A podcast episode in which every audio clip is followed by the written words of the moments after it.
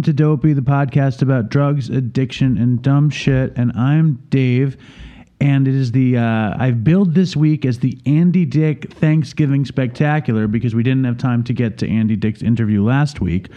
But so to kick off the spectacular in truly spectacular fashion, we have from California the great Bob Forrest.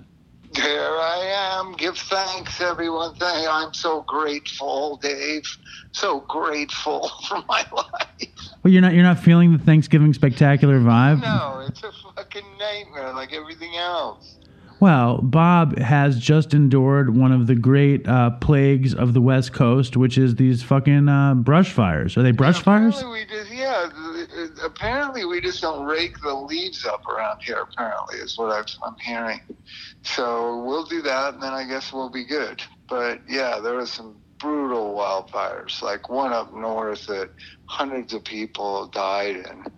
And then down here in Southern California, there was two actually, and the one people most heard about is this Woolsey fire that burned most of Malibu's hillsides. Not really the you know, not really the ocean part of Malibu, but Malibu is very hilly too, and so a lot of the rehabs, our rehab, Alo, had some houses that burned down, and a lot of treatment centers, Cliffside, completely burned down. I heard. Um, I heard it. I heard it was because God hates the recovery industry. No. Yeah, well, so do I. So I, that's that's the silver lining.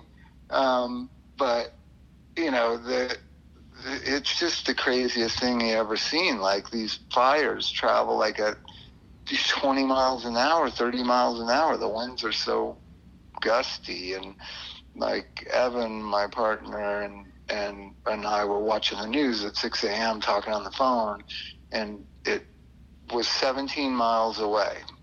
And so we just, Evan kind of is much more responsible than I am. And he and Jared, our other partner, just said, let's just evacuate. And then if we come back, we come back. So we evacuated at like 8 in the morning. And by 4 in the afternoon, now all the houses were burned down. Wow. It was crazy. You don't have that in New York City, do you? No, we don't. I mean, no, we do not have that in New York City. But you were talking about it. I was actually on. I think I don't know when that show is going to air, but I was on Bob's show This week, yeah. this week and we were talking about it and and he kind of described the addicts as being like the greatest possible candidates to handle uh, an emergency They like that. are. I mean, you know that we're we're the best when things are going crazy. It's afterwards. I'll tell I'll tell a story of a really good friend of mine from New York City.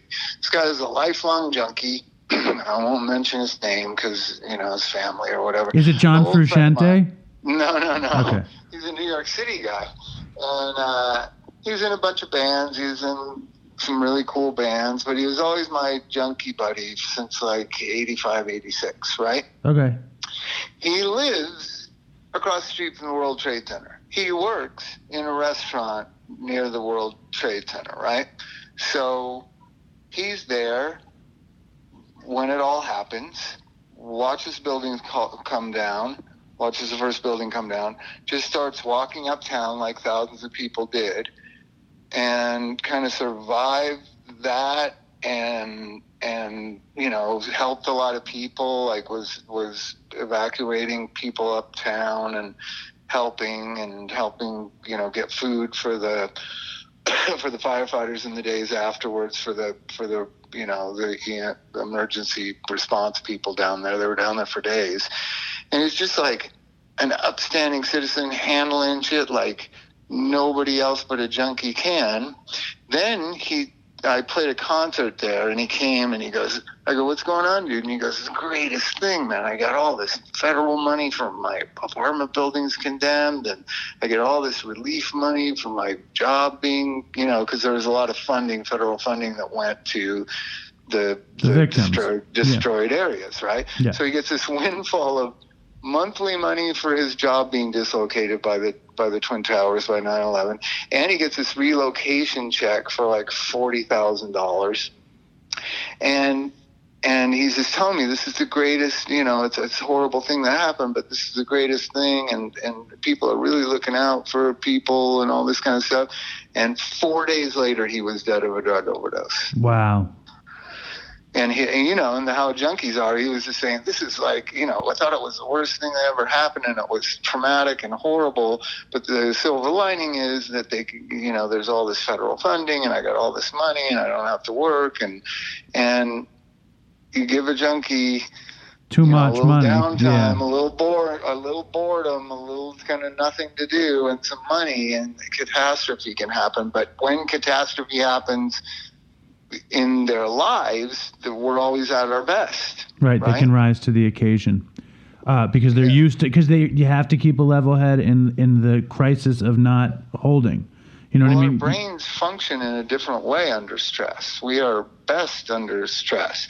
I mean, that is a quantifiable medical neurobiological fact. It's that we can't handle everyday mundane bullshit, right. right? We're always seeking some sort of crises. Yeah, Because- so I think I think we have to trick ourselves into believing that mundane bullshit is is just so great, and we're so grateful for it. I think I've never been one of those people. Mundane bullshit is mundane bullshit, and you just deal with it. I don't try to make it into some self help Twitter feed. Right, right. Do you crave do you create do you crave chaos when things are chill for you? Well, I think working in the recovery industry is just living on the edge all the time, and I've been doing it for 20 years. Like, it's pretty chaotic. You know, Bob, know, real quick though, at 9/11, everybody was running uptown. I was running downtown to get methadone. I had to cro- I had to cross 14th Street. Like I was literally like people were running uptown like salmon swimming upstream and I was walking down 8th Avenue and I got to 14th Street and there were tanks on 14th Street and there were like all the National Guard with the fucking machine guns. And I was like they were like what are you doing? And I was like I got to get across the street. And they were like nobody goes across the street. And I was like I don't think you understand my methadone clinic's across the street. Because my methadone clinic was on 13th Street and 7th Avenue. So I had to show my methadone ID and they like waved me through with machine guns. And in the methadone clinic it was just business as usual you Yeah, know it was like it wasn't yeah. 9/11 in the methadone clinic Yeah. yeah No, my friend, he only went up to Sixth and First Ave right and just hung out there, and then went back downtown on 9/11, yeah just trying to help and trying to see what's up and see, try to get into his apartment and all kind of like it was chaotic, and he was, he was, you know, at his best, and then. What the normal world thinks is, oh, these people need relief and these people need, you know, federal funding and, and they need checks so they can get an apartment in Nyack or whatever. And he just spent it all on dope and then died. right and that, that's like more often than not but I want to get Well, back that's to That's what I said about the fire. So I have a lot of non-addicts that work in treatment these days. It's a kind of the new thing, and so they're always kind of amazed. And I said, "Listen, everything's going good." The first night that we knew we couldn't go back, and and staying in an Airbnb, all the clients, and then or stayed in a hotel, then stayed in an Airbnb, and then moved to a location that we've secured now in West LA for for ongoing. Um, the they were the, the staff who were non-addicts were just amazed. Nobody ran off and got high. Nobody nobody you know was panicked or crying or weirded out or angry or feeling unsafe. Everybody was cool. And then I did group three days later with all of them. And everybody was cool and everybody's focused. It was most focused on sobriety and life and present. I had done a group at Alo in a long time, right? You got like 30 people really dedicated to sobriety, on fire, loving each other.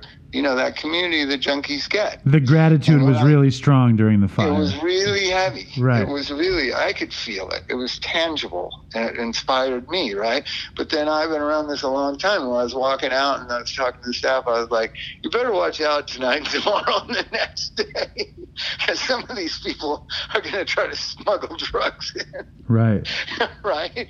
Or they're going to get malcontent, or they're going to get because that's the nature of the neurobiology and personality of addicts. We're best under stress, and we're not good at dealing with everyday life. and it's always a it's always a boomerang you know if you have a night of amazing gratitude and the community coming together the next day it's gonna like something is gonna shift yeah, and I think Chris, I, I, I every time I think about Dopey, I think of you first because I met you and whatever. Then I think of Chris, and I think Chris was striving to act like he was a normal person that was dealing with everyday mundane, mundane subjects. Like, do you know how fucking boring MFT school is?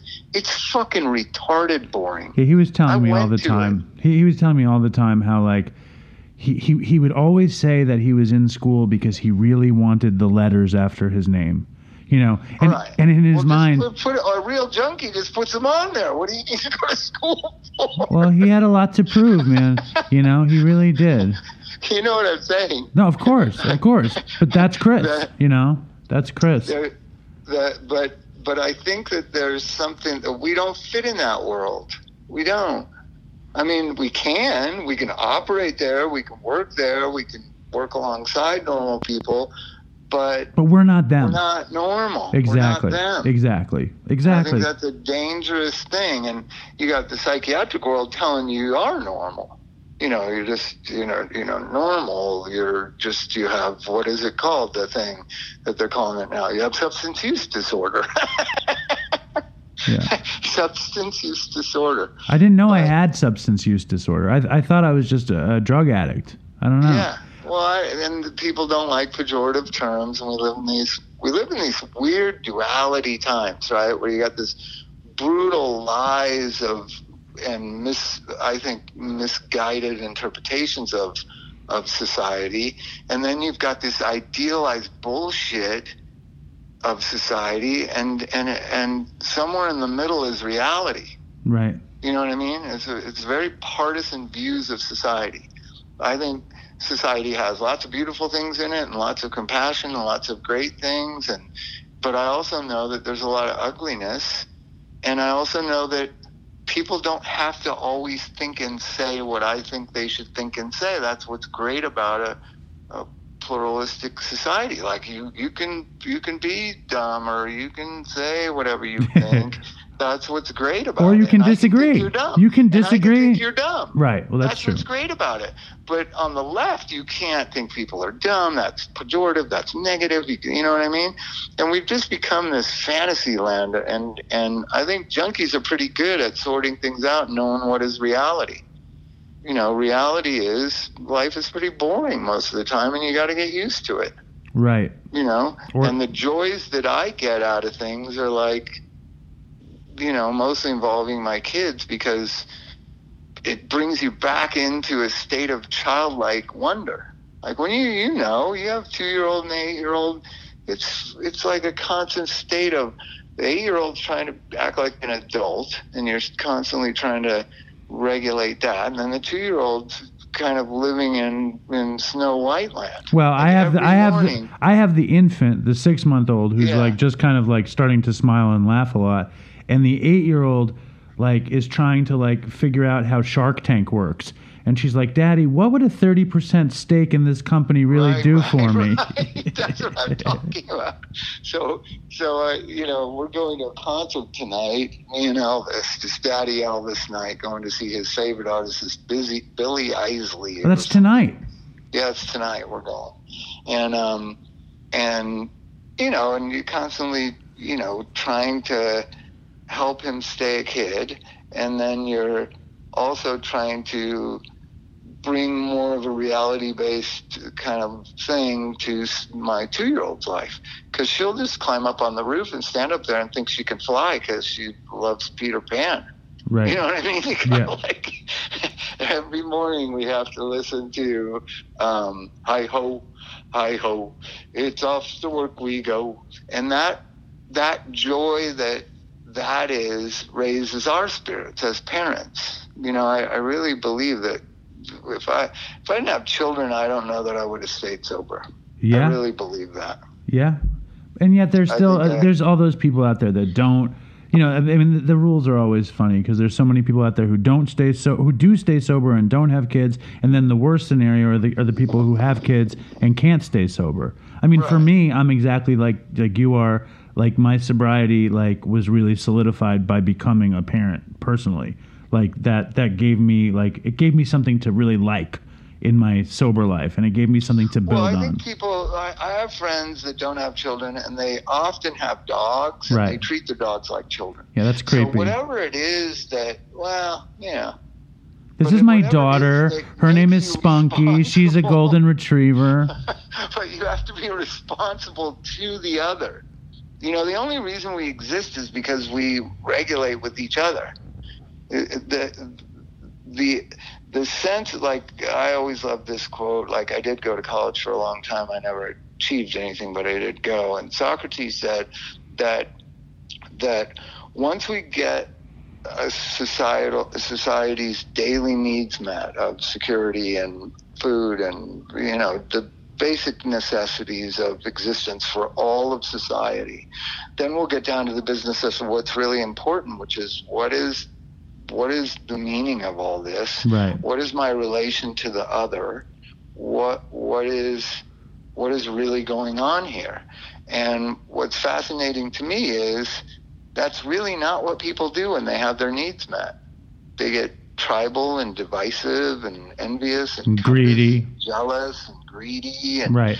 and it's very it's such a i think he had a higher like a flighty opinion of humanity Right. and what we've seen over the last 1500 1800 years is this just base disgusting kind of quality that humans have right? But i'm interested in those things. Of what is my relationship to you you and and to chris and to chris's fiance and to my wife and to my ex-wife and to my kids and to evan and jared? And what is what is all this? Right.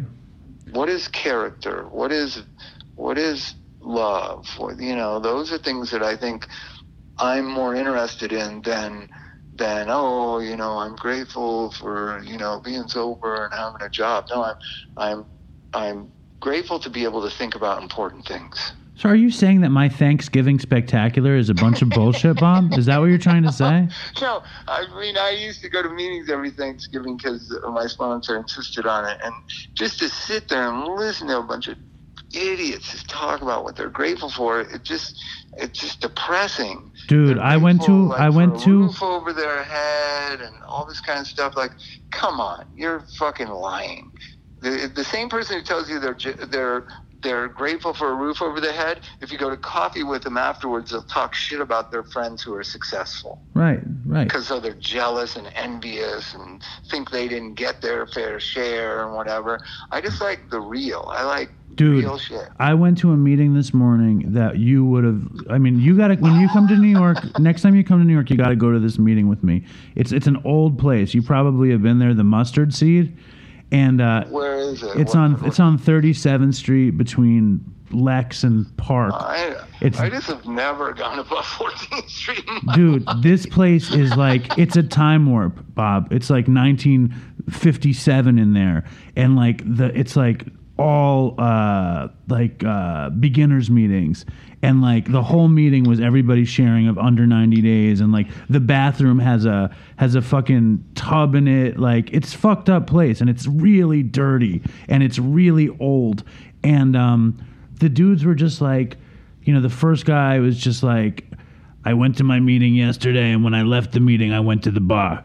At the bar, the the chicks all wore hot pants and halter tops, and they were really hot, but I'm not. And it was this old guy talking about bouncing from one shelter to the next, and it was just one after the other, like the old oldest school or most old school alcoholic junkie shit.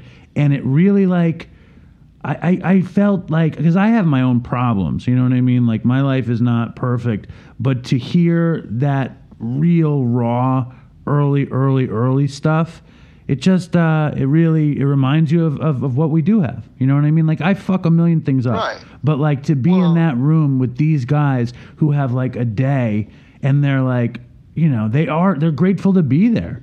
You know what I mean? No, I like get that. I'm not saying that. I'm saying people with long-term sobriety. No, I get it. I'm saying you would have what I gotten a kick out of it, though. Yeah, I know you would. thing. Exactly. Like, Exactly. that's what I. I just like real things. I like real honesty, and whether I agree with it or not, I just like the truth. And you know that is becoming rarer and rarer. Everybody's just kind of lost their way, And and I really do believe that most of life is about fear of living a meaningless existence. And people don't even catch on that they're living meaningless existences while they're living it. You think most people are afraid of living meaningless existences? Yes, yes. And how does that manifest, though? Manifests in being obsessed with money, for one thing. Like Because the you know, money will give like- them meaning. You're saying? Yeah, it gives them meaning or purpose or importance or something like that. And the society is becoming more and more about wealth and money and success and all that kind of stuff. Right.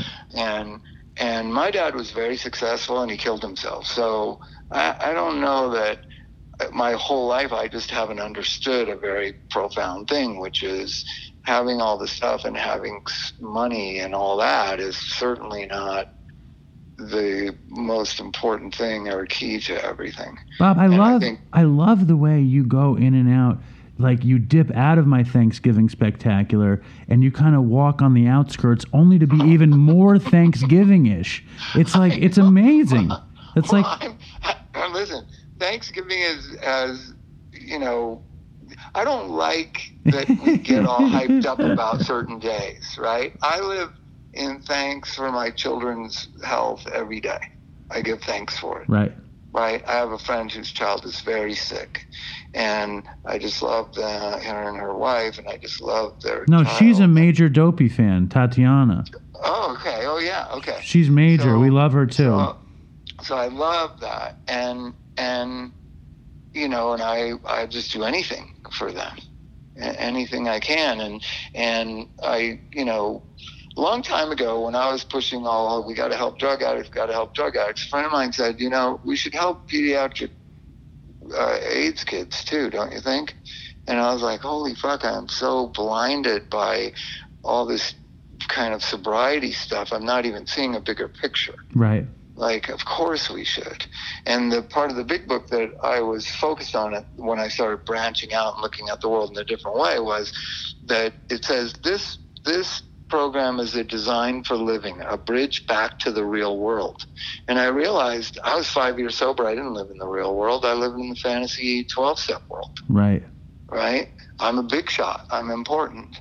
I'm, you know, I'm I'm such a good helper of people. Like, no, there's a lot more helping that you could be doing. You know what I mean? Yeah. And I, all I do is make this stupid podcast. I don't do anything. I like well, serve food and make this stupid let's not podcast. minimize this podcast. This podcast is how me and my friends talk all the time. And then you, and even myself. I mean, I certainly am not. I don't. I don't talk about how great drug using was and how funny rehab was all that much. You know, in a in a twelve step world, right? But me and my friends, we all lived it with each other and we joke about it all the time. Like there was one time, so my friend Robert has been sober for decades now and he's in the song, uh, Cereal Song of the bicycle thief of my band. Right. He's my friend Robert, right? Uh-huh. So one time, Robert's girlfriend, who's now a drug counselor and married to somebody else, um, says, you know, talks to my girlfriend at the time, Max, and says, is there any way Bob can get him to go to rehab? So then I was like, I was only like eight months sober. And so I go over to the house and he's shooting coke and he's all tweaked out. I'm like, so dude, I want to take you out to American Hospital. And he goes, okay, okay, well tomorrow, okay. And then you know how coke shooting people are? He had to go get donuts. Like in the middle of shooting coke, he's like, do you want a donut? And I was like, I want, you know, and you just want to get out of that room because the syringes are there and the coke's there and the Yeah, blood's there. yeah, yeah, like, yeah. sure, sure, let's go get donuts. Right. So we go get donuts, and he's, you know, and he's looking through trash can. You know how weird it is walking for two, three blocks with somebody going to get donuts who just shot coke for Yeah. eight hours. Yeah. Um, Or I can imagine. I don't think yeah, I was in that exact situation, but I can imagine. I'm with you. you know, he's just Yeah. stopping at everything, and then he's looking behind us, and you know, and like, and I keep having to reassure him, everything's cool, everything's cool. Like, let's go to the donut shop. We go to the donut shop, we get donuts, we go back, and he goes, okay, so tomorrow you're gonna take me, and I was like, okay, yeah, yeah, yeah. So I go back the next day, pick him up. He's in pretty much the same state, and and he's got a little bit of heroin that he's got to do so we can get in the car and we can go. Right. So then he's, but he's, you know, he's all over the place emotionally and psychiatrically.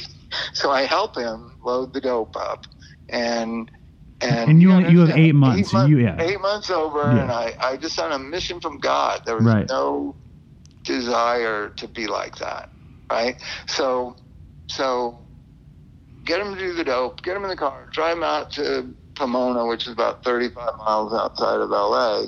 And then on the way back, the guy and I who drove him out there, the car breaks. The transmission goes out, and we're sitting at this Holiday Inn parking lot by the 10 freeway. And then we get his car towed to a transmission place, and then we get somebody to drive out from LA to pick us up, to drive us back to LA. And I get home, and I say to my girlfriend, well, and because I'm, this is before I had a cell phone, so I was calling her with a payphone from a payphone, and I said, "Well, at least he's there." And she goes, "No, he's not."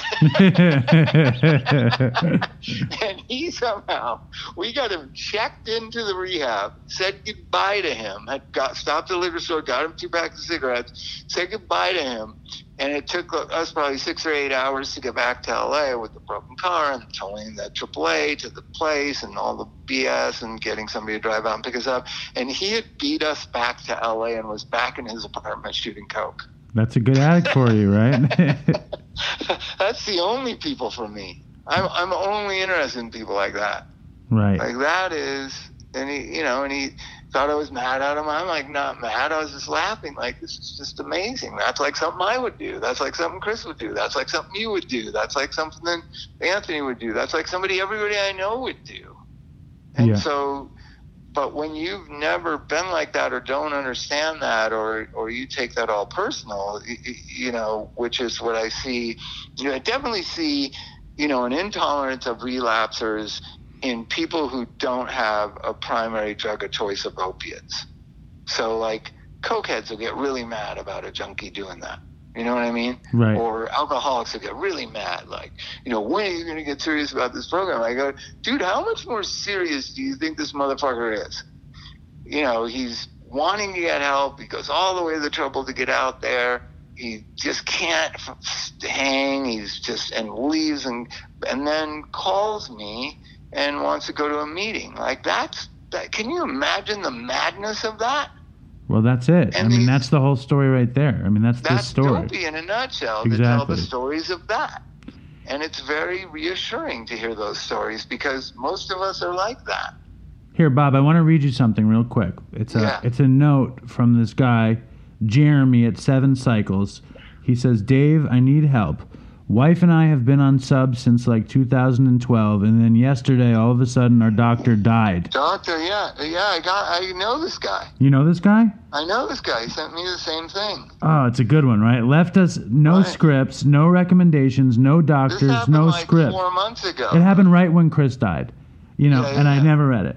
Uh, no script. Now we are fucked. We have a family, one autistic child who's 13. I work. know. She watches Drew. We rely on subs to maintain. What do you do when your doctor dies and your Suboxone script comes to a screeching halt? We've been calling Suboxone doctors in town. One, two, three month waiting list. And the Doan clinics are $500 here in Spokane, Washington. Three month waiting period for insurance candidates. Anyways, bro, big fan. Who do I talk to? Who do I call in this crisis and time of need? Well, let me let's talk about Suboxone for a second because I have a lot of friends that are on it. It, it. It's such insurance doesn't cover it. If you're on eight milligrams, insurance is only going to cover two weeks of that. right, I mean, that's what a lot of my friends are coming up against. So you're forced to go to the black market. right. And at this point, I think you just have to find a, a good connection almost the same way as dope. I mean, Medicaid doesn't pay for it at all. it's all a lie. It's big pharma wanting to make billions of dollars off of drug addicts. That's all it is. And it's there's such a huge black market of it that I just suggest that you just get get a good connect and just buy it from them. And why fucking pay two hundred eighty dollars for health insurance? It doesn't pay for shit. but what do you do? What do you do when your connect I disappears? Thousand dollars a month for health insurance doesn't even pay for antibiotics. Right. Like fuck the health insurance world at this point. You know what I mean? They're not going to pay for Suboxone. So you know, I, and this could be a good thing for them to titrate down a little bit. So, so one eight milligram, I think at this point costs five dollars. So you're talking about both of them just have to get down to four milligrams, split in eight once a day, and and that costs you what 150 bucks. There you go. You know that that that, that you know I'm sure they don't like that if they're on 12 or 16. Right. or whatever whatever actually is going on Four there. will four will hold you. I guarantee you that. You know, the, I was on buprenorphine in the 80s, um, and it didn't seem to matter because it used to come in 10 milligram ampules, right? It didn't seem to matter whether I did five of them or one of them. It was about the same. Right. But it's You it's, know I mean? psychologically way different though. You know, the this the, the 16 milligrams of Well, Suboxone. no, it's the. I wasn't. I was. I. I the, the junkies are different nowadays. So they believe the myth of the methadone clinic model, which is the one that Suboxone doctors use. Like, let me give you enough. We're going to go up and up and up until get find your blocking to dose. to- Your blocking Yeah. dose. No, you're a fucking grown ass adult.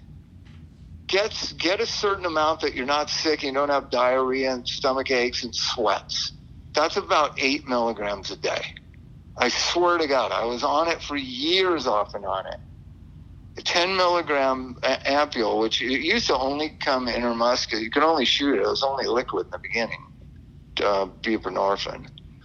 And so, you know, because I started realizing, because it was expensive. It was like, I forget, you get 20 ampules for a $100. They were like, you know, they were expensive. And, you, you know, if you're going to do five of them, you know, then the funny thing was somebody told me they're really good for shooting coke with.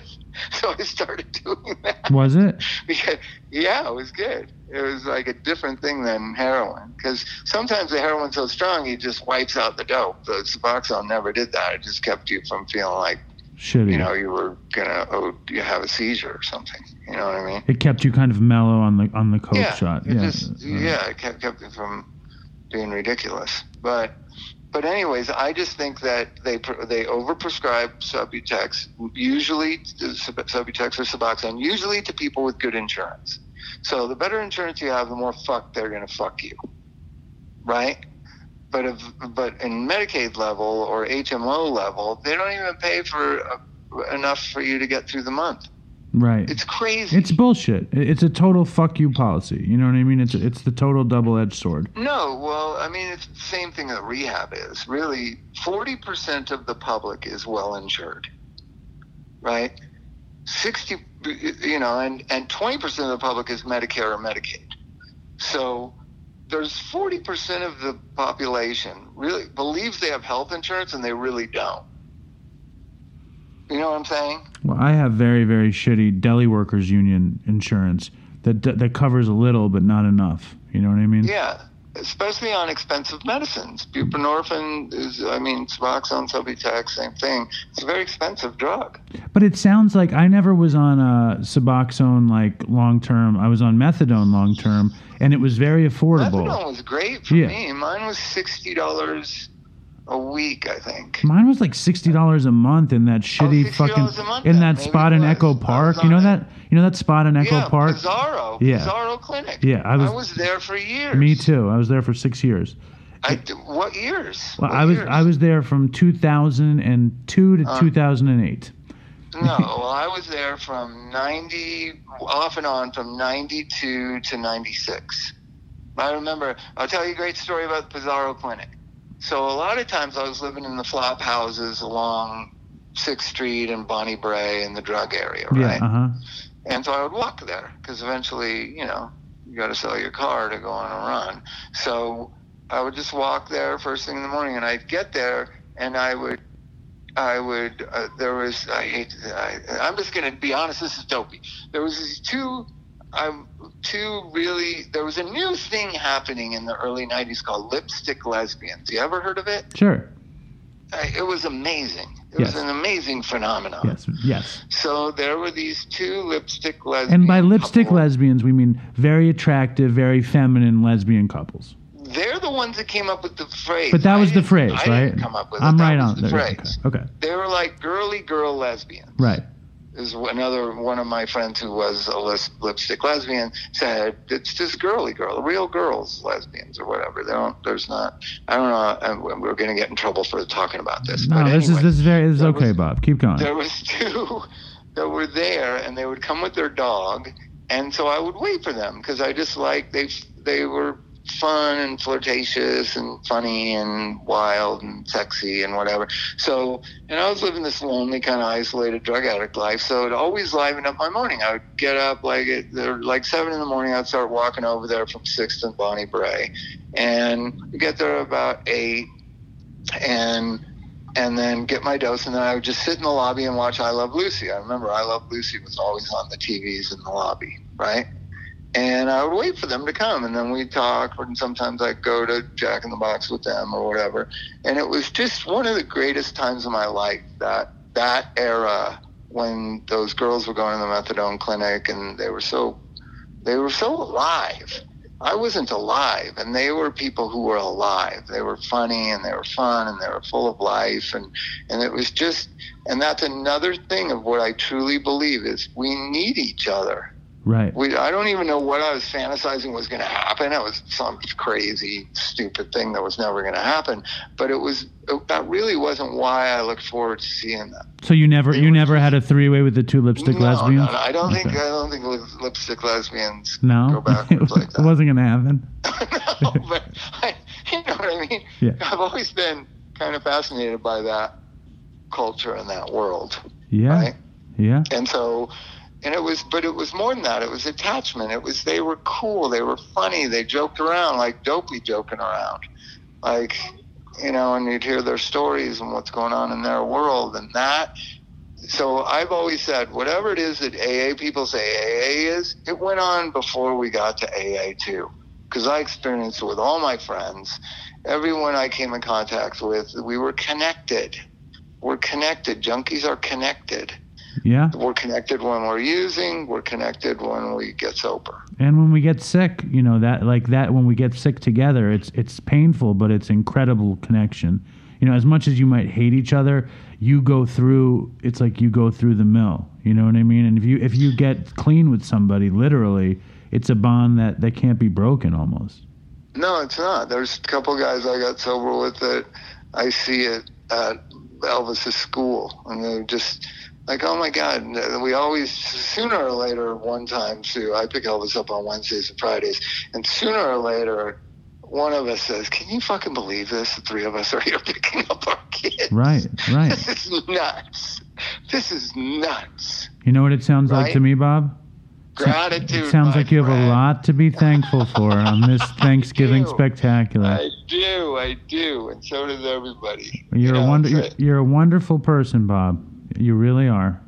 You really. I can't. You I, you saved my Thanksgiving spectacular from total despair, and I am unbelievably grateful. you know, well, I love you, and and I'm sorry it was a rough year, but you never know what can happen. You never know what can fucking happen, but um, fucking a. Um, I have so many questions that we didn't get to. You know who I want to get on Dopey so bad? Fucking uh, Louis Steve. C.K. No, I would love Louis C.K., but I don't think he did that much drugs. You know, you know who I want on more than anything is fucking Steve Jones. Are you friendly with him? All right, yeah, I'm pretty. I used to be really. He helped me a lot early on. He was like, there was no denying that the guy in the Sex Pistols is sober. Are you fucking kidding me, Bob? Right. How much more punk rock can you get than the Sex being in the Sex Pistols? Oh, you can't. But I'm reading his book. His book is insane. Have you read his book? No, It's a, it's he- called Lonely Boy. It's Yeah, about it, unbelievable. yeah. It's unbelievable. Well, It's, do you see his videos that he makes, like on the toilet playing Elvis Presley songs and stuff? no, where do I see You them? gotta follow him on Instagram. I do. I do follow him. I haven't seen them. I have to. I have he to look them up. videos. I don't know how I get them. They come on my phone. They just crack me up. I like. I like I'll you listen. good Steve Jones story. Want to hear it? Oh, definitely. I was a kid. I, you know, I was, you know, 20 years old, 1981, and I um, had a club in Hollywood called After Everything Else. It was an after-hours club on Friday. It was your nights. club. It was my club. Me and my first wife. She was like six years older than me, and she was a real hipster, like connected punk rock go. So we had this thing called After Everything Else, and and so the Red Cross guys, Jeff and Steven, one of my friends, and they said, "Hey, you know, Steve, Steve Jones wants to jam with us," and I was like, "Holy shit, let's try to orchestrate that." And then we got Don Bolles to be the drummer. So it was Don Bolles from the Germs, Jeff and Steven from Red Cross, and Steve Jones playing guitar, right? and and they were going to play Sex Pistols songs and Red Cross songs and Stooges songs and whatever Right. at my club. Right. And so this is the first time I ever meet Steve Jones. And, and I go to the rehearsal and I got to pay for the rehearsal. And then Steve Jones doesn't have a guitar or an amp. This is when he was still on dope. Right. And he doesn't have a guitar and amp. So I bring my friend Chris Hansen's guitar and amp. He's got a little tiny Yamaha 50 watt amp and an SG guitar. Shitty, uh, you know, shitty setup Right. but it's the only thing I could get. So I bring it. Steve Jones shows up about two hours late for rehearsal, which is perfect.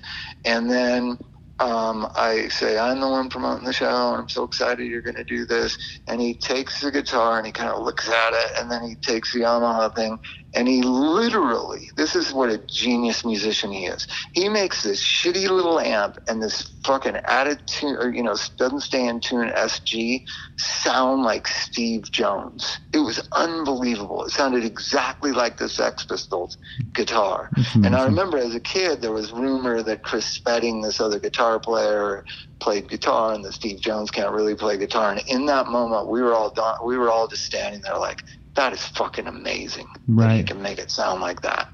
And so we do the rehearsal, and there's a little break after like five songs, and he comes up and he goes, "Hey, you know, I'm gonna need some money before the gig."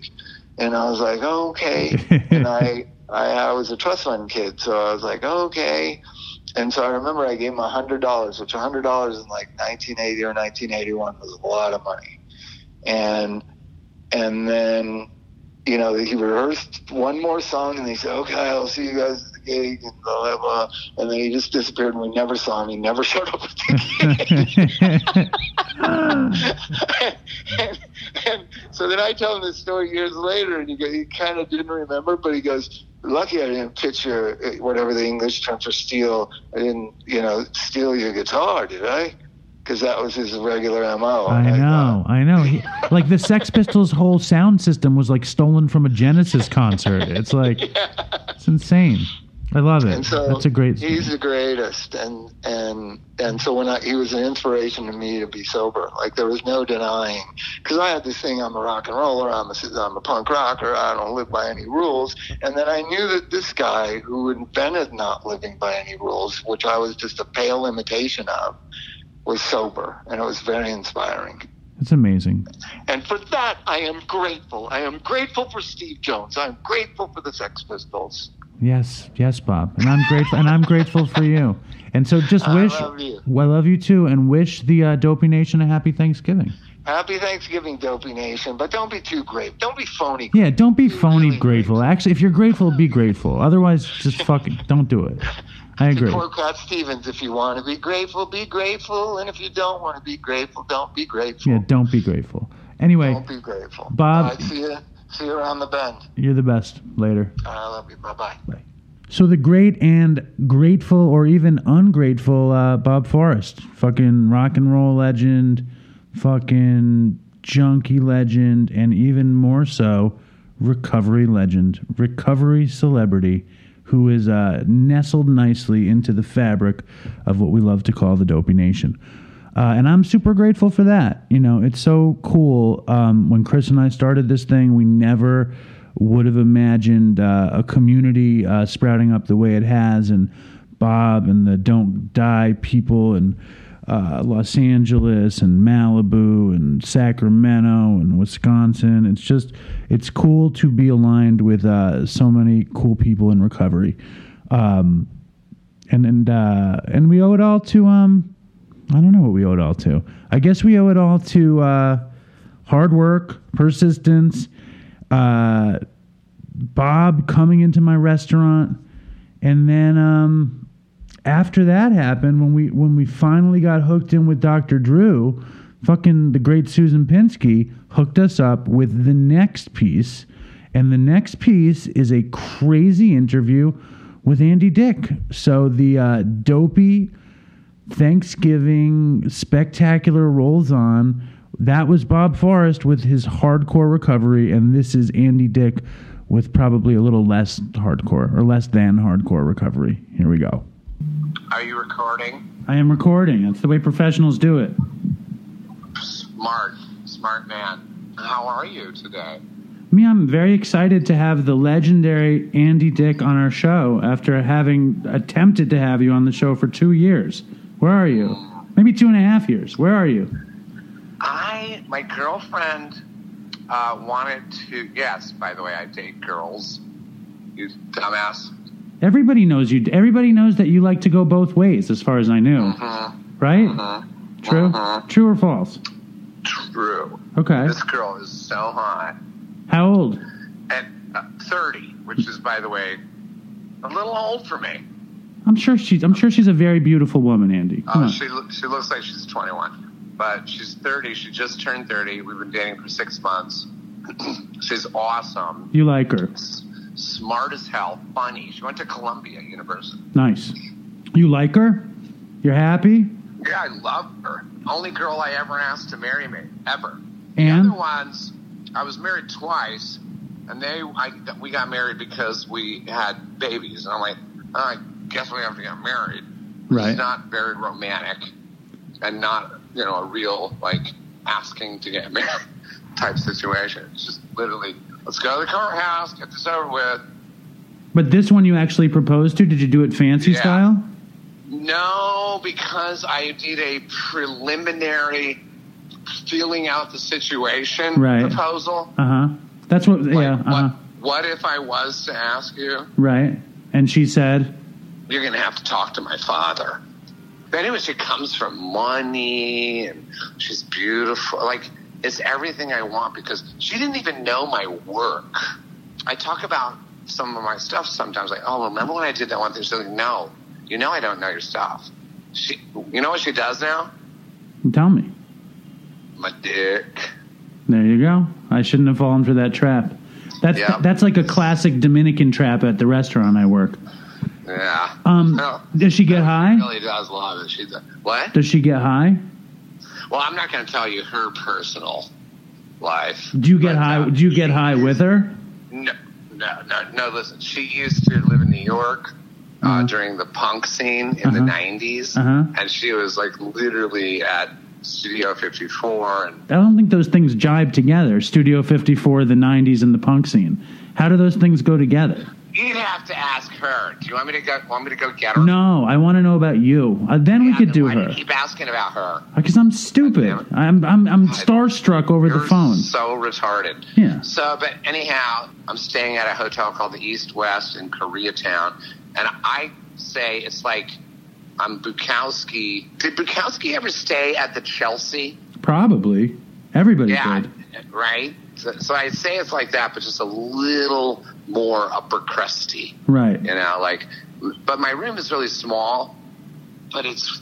I love it. There's exposed brick. I'm on the top floor. It's from the 20s. But you're in Los Angeles, right? yeah, Koreatown. So why don't you live out there? Yeah. So why? I sold my house way quicker than I thought, and I had to just get out. I had to bolt. So, And uh, so you're so I between you're between domiciles. Yeah, but what happened is my friend said, "Look, well, I'll put you in this hotel by me. This guy that I work with." I'm like, "Oh, thanks. Yeah, hook it up. Hundred and twenty-five dollars a night." And I'm like, "This is great, but I can only really do like two or three nights here. I I, I don't want to be. That's just that's already like a thousand bucks." You know, or no, no, that's 300, 300. What's your- I'm not good at math. I'm not good at math. But here's my point. I realized after the second night, I said, "Ooh, I wonder if they do," because I was just getting used to the the the luxury of it all, The amenities of hotel the living. amenities, and that, yeah. And here's my bit. And I've been working on this bit. For, I tell it to everybody. Can I get a better deal than 125 dollars a night? He went, like, well, what? I'm like, I don't know. I, I it'd be nice just to get a deal. It's like, well, that would depend on your budget. And then we had this. Then we had this stare off, where he's behind the front desk, and I'm just staring at him, thinking, "What should I say my budget is?" I said, "I guess my budget is. It's between. It's like between." Okay. And he he stared back and he said, "Yeah, we can work with that." And I said, "Great, I'll take." And so I pay a little over dollars a night at this luxury hotel. Do you think your celebrity has anything to do with him Oh, making yeah, the yeah, yeah, deal? of course, yeah, of course. They they just reopened. They just redid it, and it's called the East West Hotel. It's phenomenal. So at the hotel, I got that deal, and then I was up in there, and it took me three days to realize this is incredible. But this this standard of living, and let me let me describe it. Let's say I my toilet paper is running low. Yes. Okay. I call down to the front desk and say, My toilet paper's running low. Could you please bring some up? And they do, no cost to the buyer. okay. And that's the running joke. And then I want you to come up with one, so start thinking.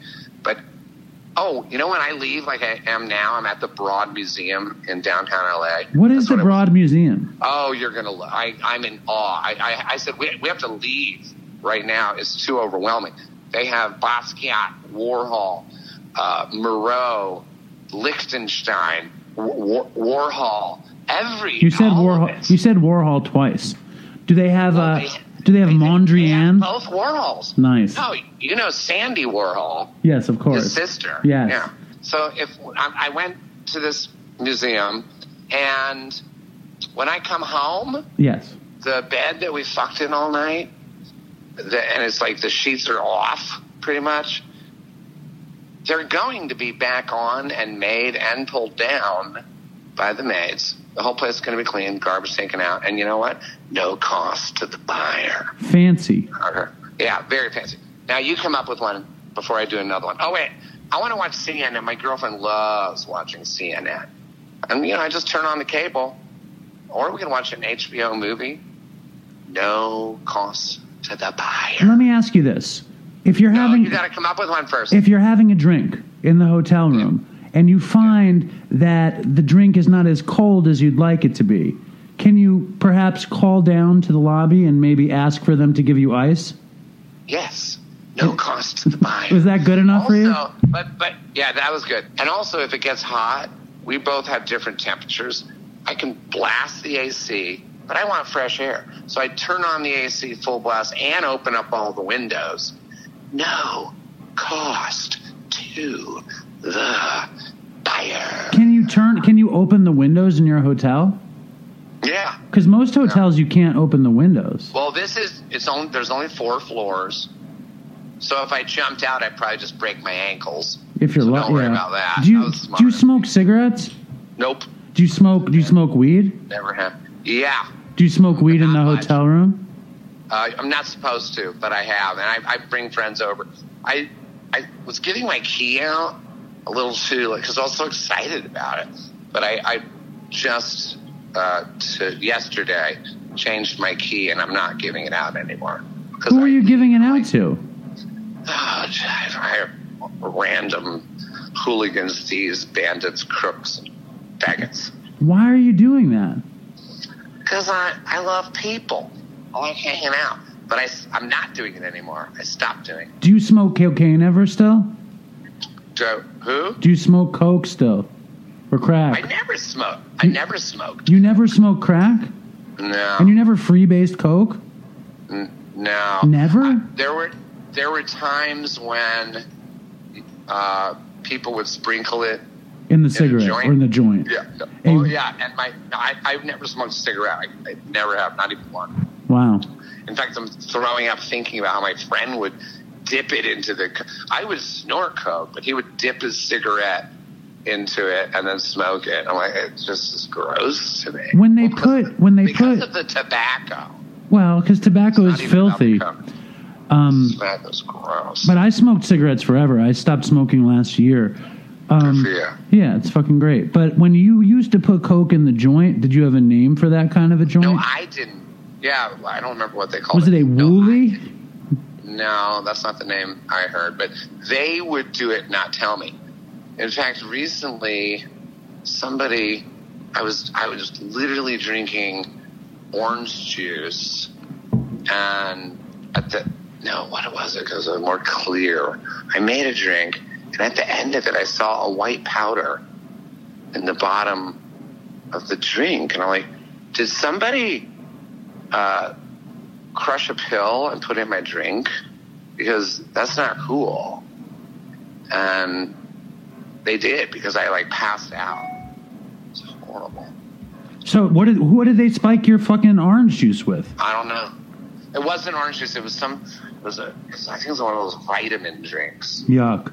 Do you know what you know what uh-huh. Europeans call orangina? Orangina. No, they call it orangina. No, they don't. Yes, they do. They do. I work in a restaurant and they say, "Can I please have some orangina?" And it's my favorite fucking thing in the world. I love that. No, that is hysterical. Isn't it? You can use that. If you want to use that I joke, love that. please. Well, I'm, I'm going. I'm, I'm only going to use it on my kids because they love that shit. My Yeah. kids, you know, are kind of worldly a little bit. You know, when I did Zoolander two a couple years ago, it was kind of a flop. You know, and they cut me out. That's why it was a flop because they cut me. they cut me out. But Ben Stiller was so generous. I was only on the set for one day Uh-huh. but he flew my whole family out. And we stayed in Rome for a month. Paramount and Ben gave my family and I the uh, vacation of a lifetime, the best vacation we've ever had. And they were drinking Orangina. Yes, sir. Whole time. there you go. Love it over there. Yeah. That's awesome. Funny. Listen, um, were you in the were you in the first Zoolander or no? Yes. See, that was a huge fucking hit. Everybody loved that movie. I never Well, even. you know, you know, it was written for me. Uh, it was written for me, Ben and I. It was I was supposed to be Mugatu. You know that, right? It was written for me and Ben, and I was. You know this, right? No, I don't know. Tell me. Well, I was on a TV show, and I was contractually obligated to do the TV show. That was NewsRadio. No, it was a it was a small show that lasted six episodes called Go Fish. I've done a lot of TV shows. Uh huh. Uh, that that one was with Joe Flaherty, you know, from SCTV. Right. I love him, and one of them, the uh, Culkin brothers, the young one, I can't remember his name. Kieran Culkin, perhaps. Yeah, yeah, I think it was him. And it prevented you from having your starring Yeah, fucking I- I- Zoolander. I, I, I couldn't do it. I couldn't do the part that was written for me. And Ben was calling me at home saying, "Just walk away from that show. Trust me." And I should have trusted him. I fucked up. I Right. fucked up. The guy that wrote it, by the way, Drake Sather, was a very good friend of mine. He wrote these short films for Ben and I, uh, playing those characters for the VH1 Fashion Awards right. and we did those and it was me as Mugatu, but that wasn't my name on mine. And then him as I, I'm not sure if he, he was called Zoolander back then, but he was the model. I was a fashion designer, and he was in my short films and vice versa. And then they made a film out of it. They wrote this film. Drake Sather wrote it, and then he had just a horrible, tragic, it, you know because this is supposed to be this show is about drugs and shit, but I think he was doing drugs. This guy, and he, he you know, shot his head off. If I can cut right to the chase, Who's that? Drake Sather, the guy that wrote Oh my God, it, that's terrible. while Um, he was on while he was on the phone, with his who? wife, it was, or with his wife. It's really tragic, and he was a good friend of mine. I think, yeah, it was like horrific.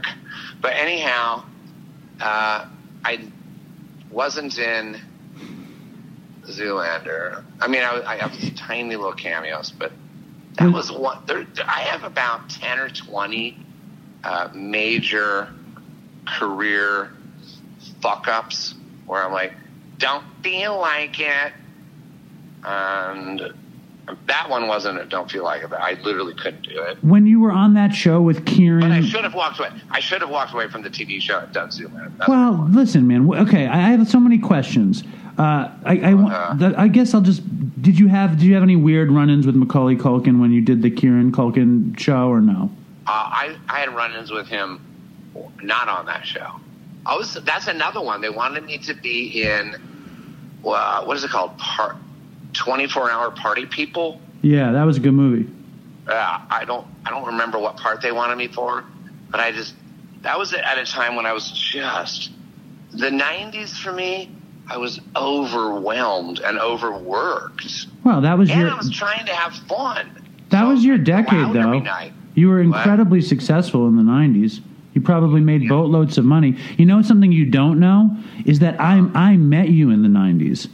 I met you. I met you on Greenwich Avenue in Manhattan at like five in the morning, and I was with my girlfriend, and I was incredibly high, and you were on the street going someplace, and you were very nice.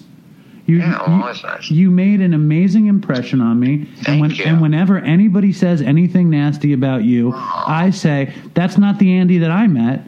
The Andy Oh, that I met was super sweet. You know, Yes, that's nice of you. Not to Yeah. mention, I, I loved you on NewsRadio, and I love you uh, whenever you're on these roasts. Uh, and I and I and I Well, watch. are- I'm, I'm done with those. But you know, you know, I was thinking about NewsRadio. You know how they're they're rebooting all these fucking shows? Like, Yeah. Why not NewsRadio, dude? I don't know. You tell me.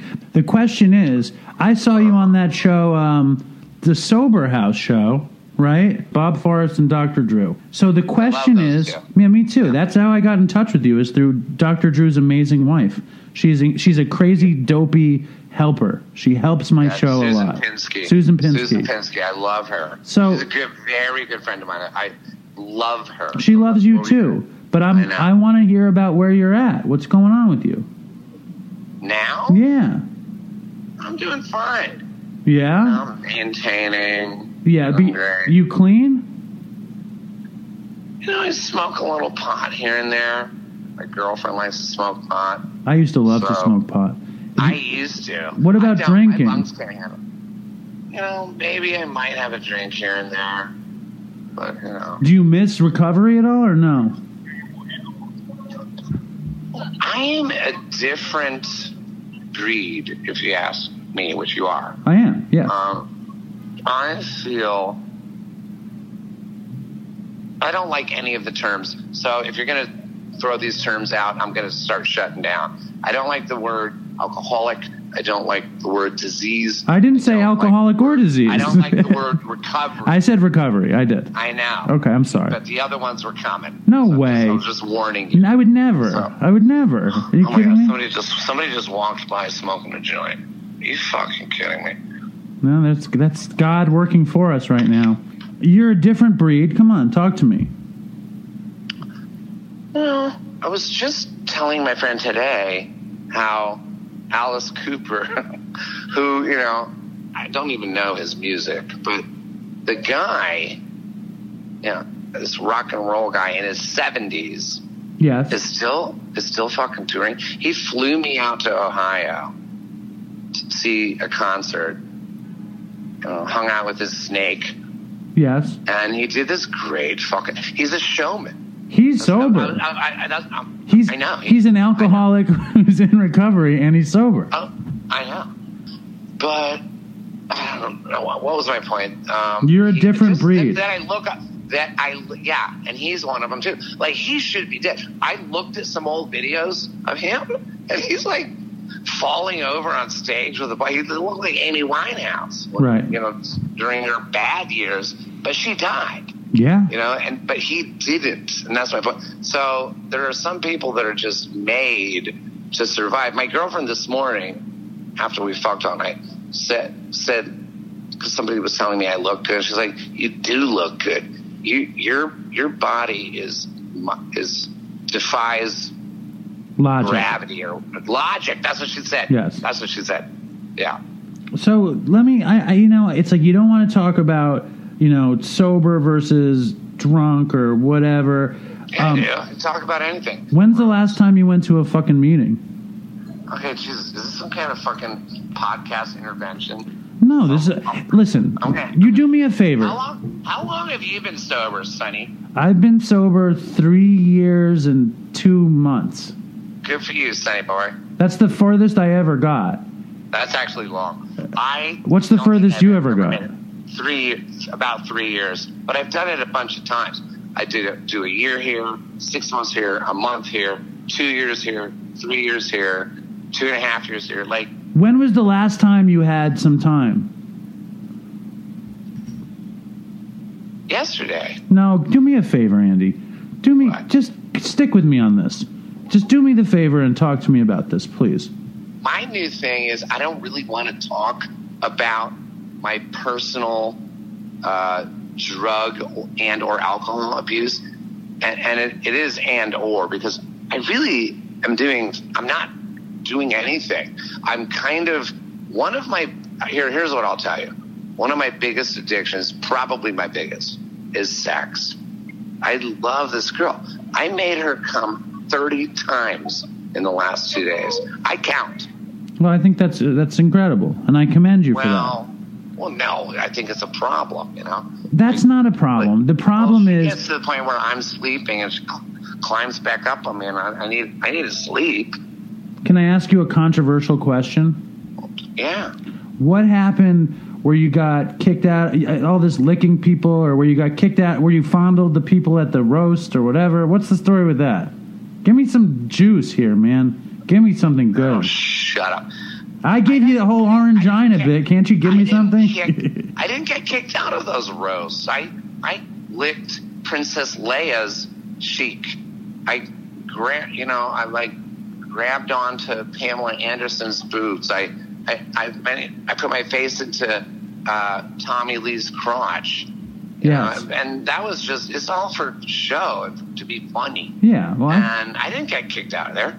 I was in the show. They love that shit. when You know, it's kind of like I've been trained by the audiences throughout the years to be like that, which, by the way, I never wanted to be that outrageous. I, I just want to be. I, I'm going to be in a movie, by the way, coming up. It's like this $30 million movie that I don't even know the name or anything, so don't ask. But I'm going to be like, it's going to be dramatic. It's going to be dramatic. Well, what do you think about it? Like when people who are really out of control on drugs and alcohol, and they get their shit together, and then does it? How does it make you feel?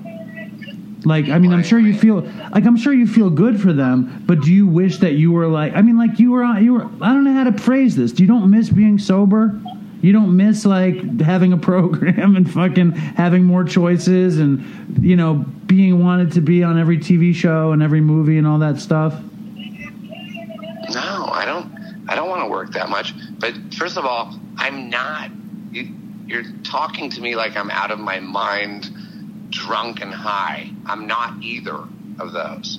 I'm sober right now. Okay. This is how I am. During that three years of sobriety, I went to the Standard Hotel Uh huh. and I went to the bar, which I can't remember what it's called, the little volume store, and by myself, sober as a deacon, as a sober as a church mouse, and uh, Sean Penn was there, and he was there alone. It was Thanksgiving. I was having some kind of family like dilemma, and I was just there alone, and so was he. But he was drinking. He was like drinking whiskey or whatever, scotch or whatever you call it. And I said, "Well, I'm I'm not drinking these days." And he said to me, "Wow, I really, really want to be more like you. I'm trying to get there." And I, I thought, I remember thinking, "Really? So you want to be miserable like me?" Because sometimes sobriety is miserable. All right, here we go. Sure you, I'm sure you don't want to hear that. I do. No, I do. This is. I really want to hear about that. Um, Well, there. So, anyways, I met this guy. and I moved into the East West Hotel. I met a guy that lived right in the building next door because if I'm feeling low down, depressed, I just have to walk around the block, and people want to take my picture and say hi, and they love me, this and that. And I, it really picks up my mood. This guy was so sweet. He was with a girl. I said, "Come over to my hotel. Let's have fun." We went over. We hung out. He uh, was smoking pot. I don't even think I was doing anything. And then he went home, and two hours later, he died. What happened? I don't know. I really don't know. How did you find out he died? Through another friend that knew him. I think he was 26. And the rumor is uh, that it was fentanyl, which I don't know what that is. I've just heard about fentanyl this week. I still don't even know what it is. Do you? Yeah, it's it's like uh, basically synthetic heroin that they make in China, and that they're putting in all the drugs, and it's super cheap and super powerful, and it kills everybody. It probably killed my friend Chris, who I used to do the show with. It killed one of my other best friends over Tell the me summer. about that. Because that made me cry when you were telling me that in the pre-interview. The pre, I, I- think the that's what I- pre-interview is way better than the interview. Um, Why? I'm just kidding. Um. Because 30 second pre-interview. I love that No. pre-interview. That was like my best pre-interview I ever did. 30 seconds. I said, save it.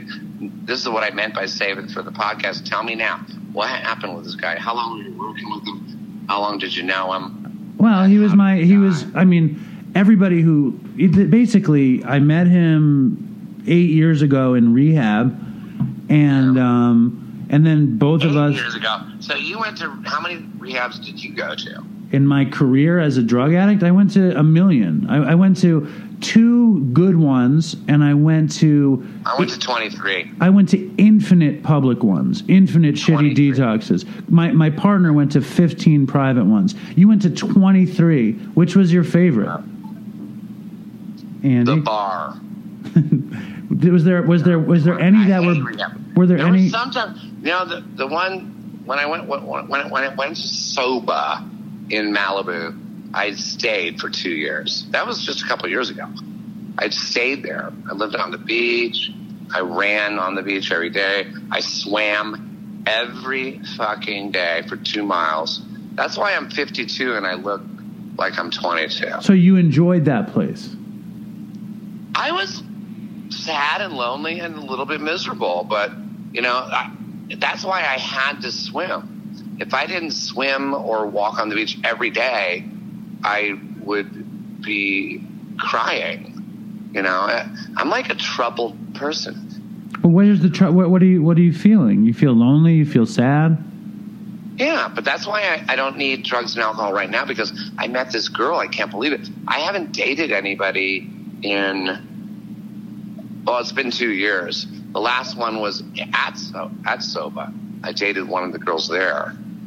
What's Uh, soba? Soba, it's just a, it's a recovery center in Malibu. Okay, so you were sober dating somebody who who was soba and soba, and you and did you like it? Oh, yeah, I loved her. I miss her. She now works for a senator. And in she's clean. She's clean. Uh, no, I, I mean I don't think so. I don't talk to her much. She did that classic millennial thing uh, where she ghosted me, Ah, but once a month, almost like clockwork, she will call me uh, late at night, and I just try to keep her on the phone because I just, you know what, what I miss, I miss her titties. she just really had the best. But she, I, start, I dated her when she was 20, and I was like 48 or whatever year it was. Come on, what else do you need to know? Because I, I, now I'm starting to miss my girlfriend. uh, give me give me one horrible drug story. Well, there's a few. The everyone the the worst ones weirdly always involve that uh, GHB because Okay. I guess I just don't know how to do it. But uh, this was like five or whatever years ago. I was at the W Hotel, not allowed there. I'm on the permanent no fly list at the W, and um, somebody had this uh, water bottle, you know, just like an Arrowhead water bottle filled with water. But they said, no, this isn't water. this isn't water. Yes. It's it's uh, GHB, and they were pouring it into the cap. You know, the little Uh huh. like a thimble full of the stuff. I'm like, "Do you guys even know how to do drugs?" And I grabbed it, and I chugged, I chugged the whole bottle, and basically I died. I died on the bed in the hotel room on the 22nd floor, but I came back to life. And when I came back to life, everybody was standing around me crying. And I only had one friend there with me. Everybody else was like an NBA star, and like I didn't know anybody. And I said, "Why are you guys crying? Can somebody get me a beer?" And I was like, "Back to life." My friend later told me that when I was dead, like he said, I literally was dead. Right. He said, when I was dead, the, the people in the room were saying, let's just throw him over the balcony and say that he jumped. Ugh. Oh, yeah. Classic. Classic drug addict behavior. Horrible. That's what that's what they do. You know, they want they yeah, don't. the, the takeaway is only do a thimbleful of GHB. yes. Wait. That's the takeaway. One more question. Okay. Okay. When you have, Maybe you had can meet my girl. Maybe she'll say hi because she's very private. I'm, I'm, yeah, you won't even see her except if you look at my Instagram story. yeah, I'm right di- now. I'm dying to see her. Yeah, you'll you'll get a glimpse of her because I like pass by her when I'm showing the Warhols and Lichtensteins, and I'll just I'll brush by her with my camera. All right. Here's one more question before I, Hurry you run away. Um, when you gave up your longest bit of time, how did it end? It always ends because, and here's here's another. It's a good question because I get so fucking miserable or depressed or, or angry or all the above. And I'm like, either I'm gonna fucking shoot my head off or hang myself or I'm gonna take a drink. Okay? And that's what I wish people that killed themselves that were sober you know, it's just, why don't we just go out and grab a drink real quick? Let's see how you feel. You can always get sober again, like I do, but don't kill yourself. The fuck? dude? Right. It's the end. Have you ever been suicidal? Um, I I was at a point where I would have loved to have died. You know, and I and I shot a shitload of heroin and I took a shitload of uh, Xanax and Klonopins. It was like a, a New Year's Eve, and I was by myself, and uh, and I had hundreds and hundreds of dollars of heroin, and uh, you know, I probably took 20, 20 Xanax or something, and uh, and thought that that would be a nice way to not wake up for the new year. But I woke up the next Yeah. day high, and that was it. You know, I was never totally suicidal. Were you ever totally suicidal? No. Um, let me I- ask I you. love life. Let me ask you this: Do you think But that? I You, get, I get to a place where I'm like, if it happened and if I happen to die, so be it. I'm, I'm fucking sick of it. But not now. I have this girl. I'm doing great. I live in the hotel. Right. You know, can I tell you something about the hotel? sure. I can leave the lights on all day and night, no cost to the buyer. You're a wonderful person. Do you know that? I'm so happy you came back to your no cost at the Mm. buyer. Let me ask you this. Let me ask you this. Yeah. Do you think um, you'll ever try to get uh, into into recovery again or no? Well, okay. First, I don't remember. I don't like that word. But Well, um, you know it. What's, what's a word you like? How do you describe it? you're either, you know, sober or not. I don't even like that word. Well, what word Those do you like? There's no words. It's just like, just take care of yourself. I remember being at Alanis Morissette's house Yeah. Uh, for one of her parties. Uh-huh. I, I've known her for years. I was on her show called I'm with the band, and it was on Comedy Central. And I, I remember just being so proud that I was sober for like a year and a half or something. And I, I was telling her, you know, I've, I've, I've been sober for a while now. And she didn't give a shit.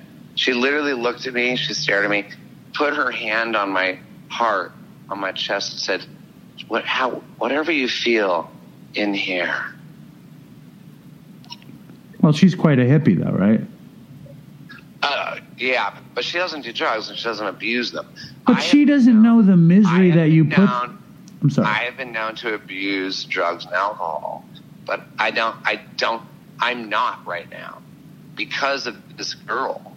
right. Um, So I, you, I just you're enjoying the sex and the fucking, you know, the. love it. I'm at the fucking Broad Museum. You you'll go nuts if you come to LA. You have to go. But the thing is, is that there was a line. There was a line of like 200 people. I'm like, she's like, oh, let's not go today. I'm like, no, hang on a minute. Let me let me use my invisible passport. And we were still in the Uber. We didn't even get out yet. And the the guy, the Uber guy's like, what's the invisible passport? I'm like, and I just I frame my face with my fingers, like right here, my face. You know who you remind me of? Uh, Yeah. And I never met this guy, but did you ever see the movie about Peter Sellers? It was on HBO. No. It was. But I a- love Peter. Why Hold are you on. bringing- you, I remind you of Peter Sellers because he's my idol. dude. He's like I, my favorite. I I didn't know I'm that. Inspired by him. Well, now that's weird. I'm Ah, I'm the- honored that you said that. Dude, the movie's called The Life and Death of Peter Sellers. Are you kidding me? I remind you of him. You remind me of him because of the invisible passport and your love of the celebrity. Well, I made a life for myself accidentally, by the way. Because at first I didn't like it, but then I just said I just have to embrace it. In fact, somebody called me the other day and said, "What what, what should I do? I'm I'm starting to get uh, inundated by people coming up to me in the streets and uh, you know recognizing me and wanting me to take pictures." I'm like, "And what's the problem? Like." embrace it, smile, say thank you so much. That's what I do every time. And by the way, I want to tell you one thing. Uh, this new this app called me. They one of the executives named Kara called me from Cameo. It's an app. I've been on it for just a few weeks. Okay. It's called So, Cameo. Is this a plug Cameo. for an app? Yeah, but also no, it's plugged for my, me on the. So what is it? You do shouts out for people and they pay for it. I'm like, oh, okay. You know, let me try. Let me try it out. You really think people will want that? And then I thought, yeah, they want it if I walk around the block. I've been doing it for free for 30 years. So I said, let's get on it. They have to pay for me to do a shout out, happy birthday to you. You know, my aunt wants you to say congratulations on a new job. Mm, tell my friend Ryan that I think about his mother when I masturbate. Sometimes I think about him, but mostly his mother. It, it, there's all kinds of weird shit. With me, they do get raunchy. I bet. And it can either be hidden or in public, and they pay me. How much know, do they pay you for a message?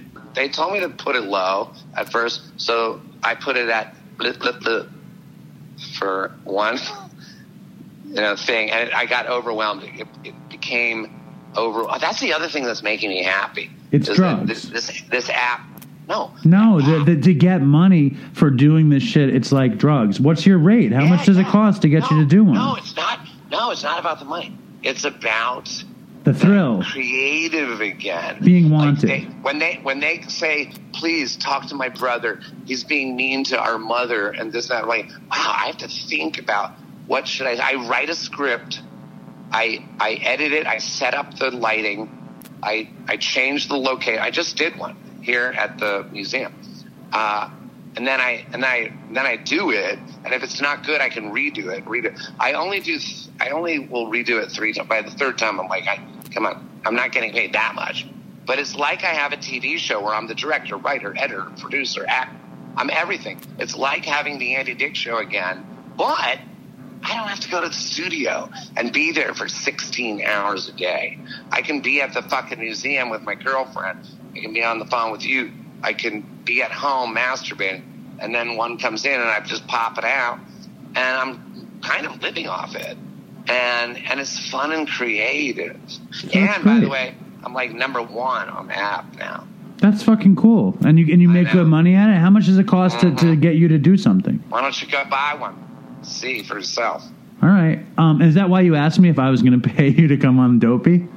Because that's your new Oh, yeah. thing, pay to play kind of thing. Well, yeah. I like Well, I'm getting. Well, I'm getting. Um, what is it? Getting. Oh, don't worry about how much I'm getting. It. But yeah, yeah. People are. You know, yeah. So I still get paid. Daddy still got it. Out of all of the shows you did, which was your favorite? Andy, The Andy Dick show? Show. It was Yeah, because sure. it had your Well, name. It has my name in the title, yeah. And I could do anything, and I was the boss. But it also was the hardest. Right, because you had to carry it. Yeah, when when they canceled it, by the way, oh, you were asking me what makes you fall off the wagon because that was when I had three years over. Right. When they canceled it, I think it only took a week before I was smoking a joint in a hot tub with some random guy. Just he lit up a joint. He was hot. I'm like, fuck it, just just hand it. uh, Let me out. And then we were fucking that night, and then and then when you mix sex and drugs like that, uh, just not a good uh, combo. Why not? Well, because you're marrying them together. It's like me being on stage at Second City, uh, you know, in Chicago and LA, and be going on stage, but drinking a few beers before I go on stage, you know, because it's, a, it's in a bar. I, I married the two. So you're drunk. you get the, the, the thrill of being Oh, high. Or tipsy, or tipsy. And you don't have to be drunk, but I'm just saying that two get married uh, and it's a dysfunctional marriage. You don't need it. You know, I'm, my best shows are when I'm not drunk at all. You know, I do these runs for like a year or two years at a club and completely sober a lot. And those are I- the best they- ones. they- always. And they ask me to uh, they've asked me many, many times to write books and uh, do specials. You know, HBO paid me. They paid me to write one, uh, like ninety thousand dollars. I wrote it, and then they're like, "Okay, now we're going to shoot." it. I'm like, decided I don't want to shoot it, Why? but I didn't. I, I didn't think it was good enough. I, you know, that's the other thing. If I don't think I can do justice to the part or to the project, I have to say no. That's like me as an artist. That's why I've been going on and on and on. But but but like I said, I've made many many mistakes. Another one I just remembered was dodgeball. They wanted Ben wanted me to do a part in that, but I literally couldn't see how I could make it funny. So I said I'm going to bow out on this one because I just I don't get it, and I don't. Uh, Dodgeball is funny. That was a funny movie. okay, then we'll hang up at this one. What? We'll just, we'll just I'm gonna go start walking in. I'm gonna let you say hi to her. That's it. Wait, wait, wait, wait. What's your I biggest regret? Fucking get through dodgeball. It's because I thought dodgeball was funny. I was high. What do you want from me? That's the end of the interview. I like. I thought get- dodgeball was funny. get it. You said it was over a while ago. Go get high, kid. You need it. No, but say hi to my girlfriend. What's her name? Do you guys bring chicks into the thing? No, I'm not. By the way, I'm not some fucking swinger that has orgies and threesomes. Never. I get asked. I have. Not I don't good. ever like it. I never like it. When's the last time you did cocaine? Um, I might have done it. Hey, babe, you want to say hi? Don't ask her anything too personal. She's very private. She wants to say hi. Hello. Yes, hello. How are you? Great, how are you? How's the interview going? it's going okay. How are you doing? Great. Nice. Andy says you're 30, but you look like you're 21. Ooh, um, I suppose those things are both true. So that's great. And how's Andy doing? He's holding up. Is he out of control? No. Okay. Do you get high with him ever? Didn't he just specifically ask you to not ask me personal questions? I didn't realize that was a personal question. There's, there's a podcast about drugs and addiction, so that's kind of the way I want to go with it. But are you? How long are you in? I'm Lo- to talk about any of those things. how long are you in Los Angeles for? Do you live there? Oh, God, I hope not. Do you love the East West no charge to the consumer uh, policy? Yeah. Um, you're great. This is hilarious. God, how much ground did you guys cover? Not that much. Not nearly enough. He just said a lot of things I've never talked about. Really? Interesting. So what are you going to do now? Well, I'd like to go over to LACMA. It's my day off, so we're doing the museums today. Do you have any sort of uh, what? Do you have any sort of stake in Andy's? Uh, how, you've dated him for six months. Are you worried about him being in sobriety or not, or any of that shit? Taking care of Andy is difficult, Okay. but I think there are a lot of people who are trying. Well, Andy has to take care of Andy. Oh, you should tell him. He tells me that he's not out of control, but I'm asking He's you. not out of control. You're his girlfriend, right? You're six months into this thing, and you're trying to take care of him. Do you ever like like uh, encourage him to go to a meeting or be clean or whatever? Of course, he's telling me that I keep him under control. Well, he The says he, heart in this man is he says that he's addicted to having sex with you now. That you're his new drug of choice. well, that's really sweet, actually. Very sweet. But I've you never should. with I've never known a man with a heart like Andy's, and we do everything we can to protect it. Well, you should take him to a meeting. Go with him. I'm just not big on God, really, so meetings have never really worked for me. I imagine they'll work well for him. I don't know. The trick, the trick is to not get caught up with God as like God at the robe.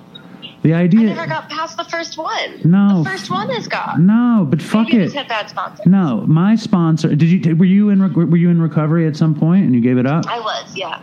My sponsor always would say. My sponsor was an atheist Jew, an old atheist Jew, and he. That's what I need. and he would always say that God isn't like Jesus or God. For him, it was a. You, are you listening? This is the most important thing you're ever going to hear. I'm listening. A gift of desperation. G O D. You know, you don't sound desperate. You sound like you have your shit together. And Andy doesn't sound desperate. But I know that uh, he could be free. Do you know what I'm saying? Like he's in, you know, whatever. I don't want, I don't want to fucking sell Bibles from door to door. You guys are very sweet to get on the fucking phone with me, and I appreciate it. You understand what I'm saying? Of course I do. I appreciate you talking to him. Um, He's having quite a lot of fun. What I want now is, um, so you, does he ever like? He says he doesn't smoke cocaine. Is that true? Oh God, I hope it's true. Um, Smoke cocaine? My God. I'm just trying to get to the next point. You think his big problem was with alcohol? If you were going to put a problem on him? Sure. All right. And he said that he went to the museum with his invisible passport to get in, and and they immediately told him that they didn't have alcohol there, and he said that was cool. Um, I don't think that any of those things happened. He did let us skip the line. I don't know what they said to him. I hope people don't treat him that way. Maybe it's possible that I don't really know that much about him. No. I think that I do. How often do you hang out with him? standing right there. Does he talk to you about the invisible passport a lot? I think that's a new joke. That's a new bit. Do people like give you a hard time for being with him? of course. They do. So what do you say to them? Well, I don't tell them. You don't. So it's like a private thing. I'm a very private person. Okay. Well, I appreciate you coming on our show then. That's cool. Um, well, I can't do is like to talk some more. Okay. you go. What the fuck are you talking about? Are you jealous that I went, you know, in front of everybody? who, me? Yeah, you, no, the other guy on the line. with. the- Well, no, I love your invisible passport. I'm just trying to, to mine for some juice. Trying to get some dirt out of her. She ain't gonna. You can squeeze her all you want. She's not She spilling. gonna- She's not spilling. She ain't gonna. Yeah, she ain't gonna tell you anything. And there's nothing to tell except that. Except that what? Oh, so there is something to tell. She says she's worried about you. You're worried about me. She says you're, you get in your own way sometimes. You said that? No, she didn't say that. She didn't say. I'm just kidding. She didn't say that. Oh, does she knows. She knows we're doing good. She, I love. You don't even know. I feel like at 52, I'm on top of my fucking game. I'm in love again. I told him that I asked you to marry me. By the way, I told. Him. And she said no, right? She said, I told you what she said. She Talk said- to my father. No, she said if you go to a meeting and you get 90 days and a chip, maybe I'll do it. Oh yeah, I do remember that part. I'm sure she did. Did you?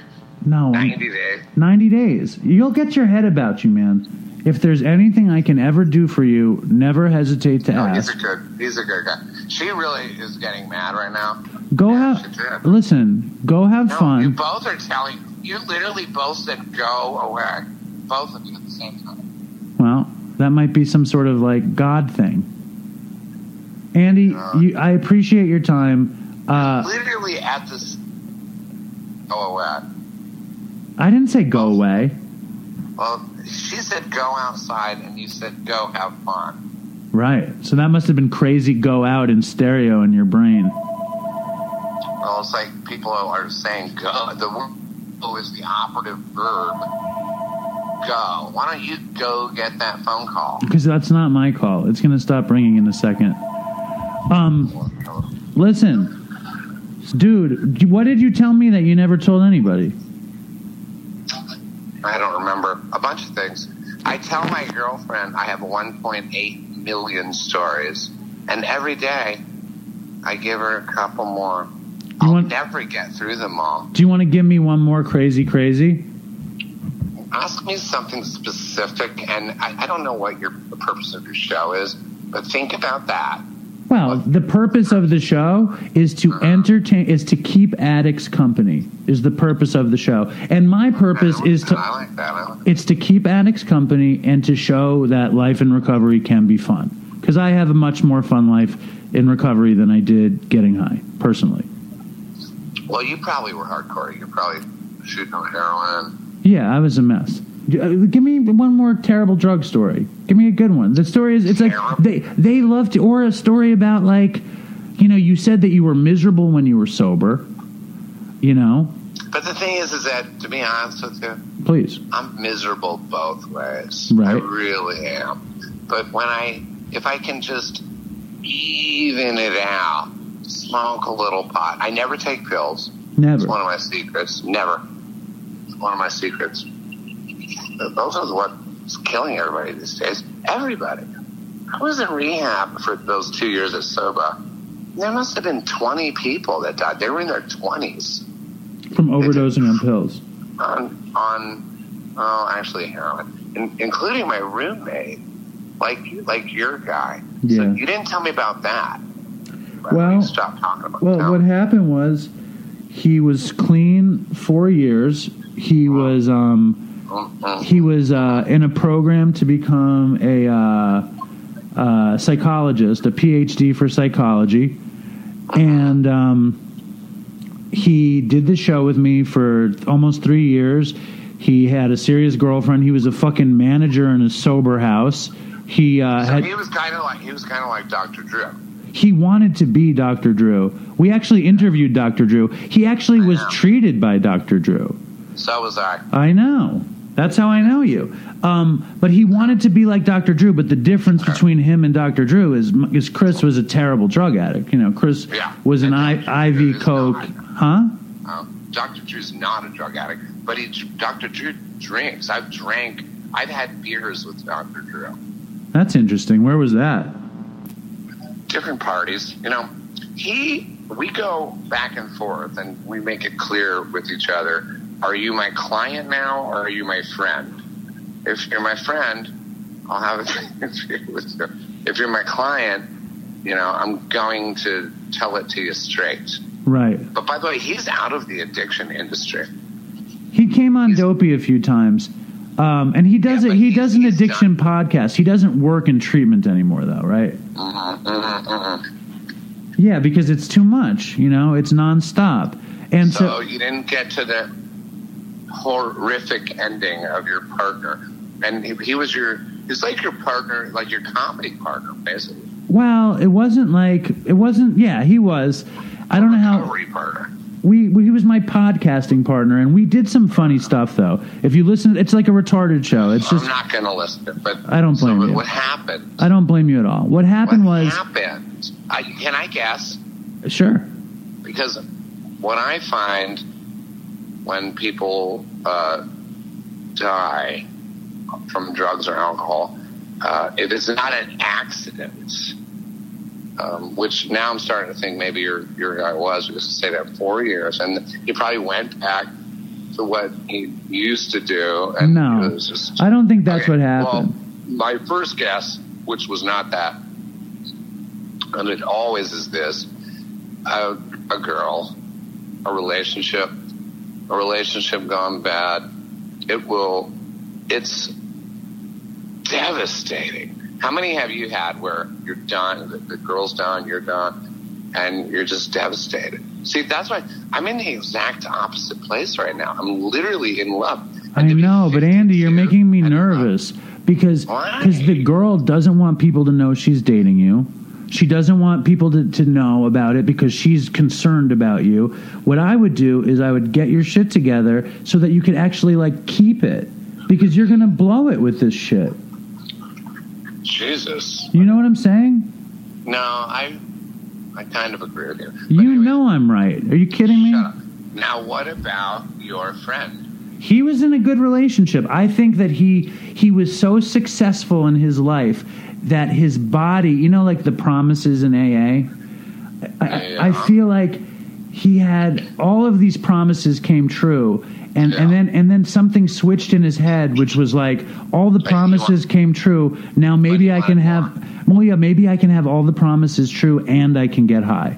I think that's And- what happened. And then and then what? Now, give me the specifics of the day he died. All right. Well, give me give me a little bit of leading up to like maybe was We- he doing drugs for like a month or week? I don't know. weeks? You know, he was he was acting weird. He lives in Boston and I live in New York. We would do the podcast. He'd come to New York once a month and we'd record for uh-huh. five hours. And he had uh-huh. stopped coming. He had an injury. The last time I saw him was at Artie. We went to Artie Lange's Oh, house. There you go. The injury. Yeah, That's it. Yeah. When it, okay. So he started taking OxyContin or maybe, Percocet or maybe. The the That- thing is, is what it is. the thing is that the the That's re- the that's the one. You know, that's the. Can you put if you want to talk about the real shit? That's it. All these pills and and you can you just get sucked into it. Have you ever had a wisdom tooth taken out? They give you Vicodin. You're like, I took them all in like two days. Yeah, I did the same Like, thing. I feel I feel fucking great. This is amazing. To to the point where like it's so amazing. This is I can tell this is dangerous. You know? And it is. Look, how old was your friend? thirty four. God damn it. Yeah. I'm fifty two. See and he got sucked into it. Well, he big, my big pharma. No, Big no, pharma. that's what Dr. Drew says. That's not what happened. What happened is maybe he took a pill, maybe he confiscated drugs off someone in his sober house, but my friend loved getting away with shit. He loved being squeaky clean to everybody and super smart, and then meanwhile he's smoking crack and shooting coke and shooting dope. Like he would, he had a stash of fucking drugs in his car that nobody knew about. He loved to get away with shit. I think his drug of choice was getting away with shit, and I think that's what happened I can understand that. I I don't have that. I like telling people. Me too. But I, but that but but that's what I'm learning. That's why I I, I didn't want to you know go full blast with you. Maybe next time I could tell you more. But the um Uh, I'm trying to have boundaries. I would like you to tell I- me more next time. Fine. you And- just you just got yourself another interview. Good job. Thank buddy. you. What I really want is for you to consider not fucking it up with getting your shit together because if you do fuck it up, you're going to be like fucked. Because she's your drug of choice. And you're going to foul your drug of choice with your old drug of choice, and then you're going to be left Yeah. fucked. Yeah. That's my, my advice to you. And I send my love to. And to her. She sounds hot and sweet. Oh, she really is. Um, like I said, if you look at my Instagram story, I'll check it out. Oh, oh hey, baby. Um, Put her on again for a you. second. Oh, oh, she, he wants to say bye to you. Thanks so much for the interview. It seems like it went well. Anyway, thank you for coming on. You were very sweet. Get Andy to a meeting. God can be a gift of desperation. Okay, have Great, fun. thank you. And let me talk You to too. Andy for a second again. Of course. Okay. Um, What you have to say is you say, stay strong, dopey nation, and you say toodles. That's what Chris would say. hang up. Yeah, Then then, then, then you can go. Yeah. What? What again? You say, stay strong, dopey nation. Okay. You didn't Stay say- strong. Do it again. Do it again. Do it again. Why are you talking over me? Because I have a problem. No, shut up. Stay Stay strong. Dopey Nation. Toodles. Okay, so we got that out of the way. Now, is there anything else? I mean, there's tons of stuff. We'll save it for the next time. We'll save it for the next time. You are, No, a, a, this is just part A. yeah, part A. Thank you so Did much. Did you man. like that one though? I did, You know, I need a little. I need a little. You know, you gotta stroke me a little bit. dude. I loved it. Give me a reach around, Jeff. I, I will. I will do it next time I see you. And um, Give me, stroke me off a little bit. Come on, what's wrong? I loved it when when you were great and when you were honest. You know, the, the more honest Oh, you when are, did you not like it? um, I don't know. I loved the bit with the hotel.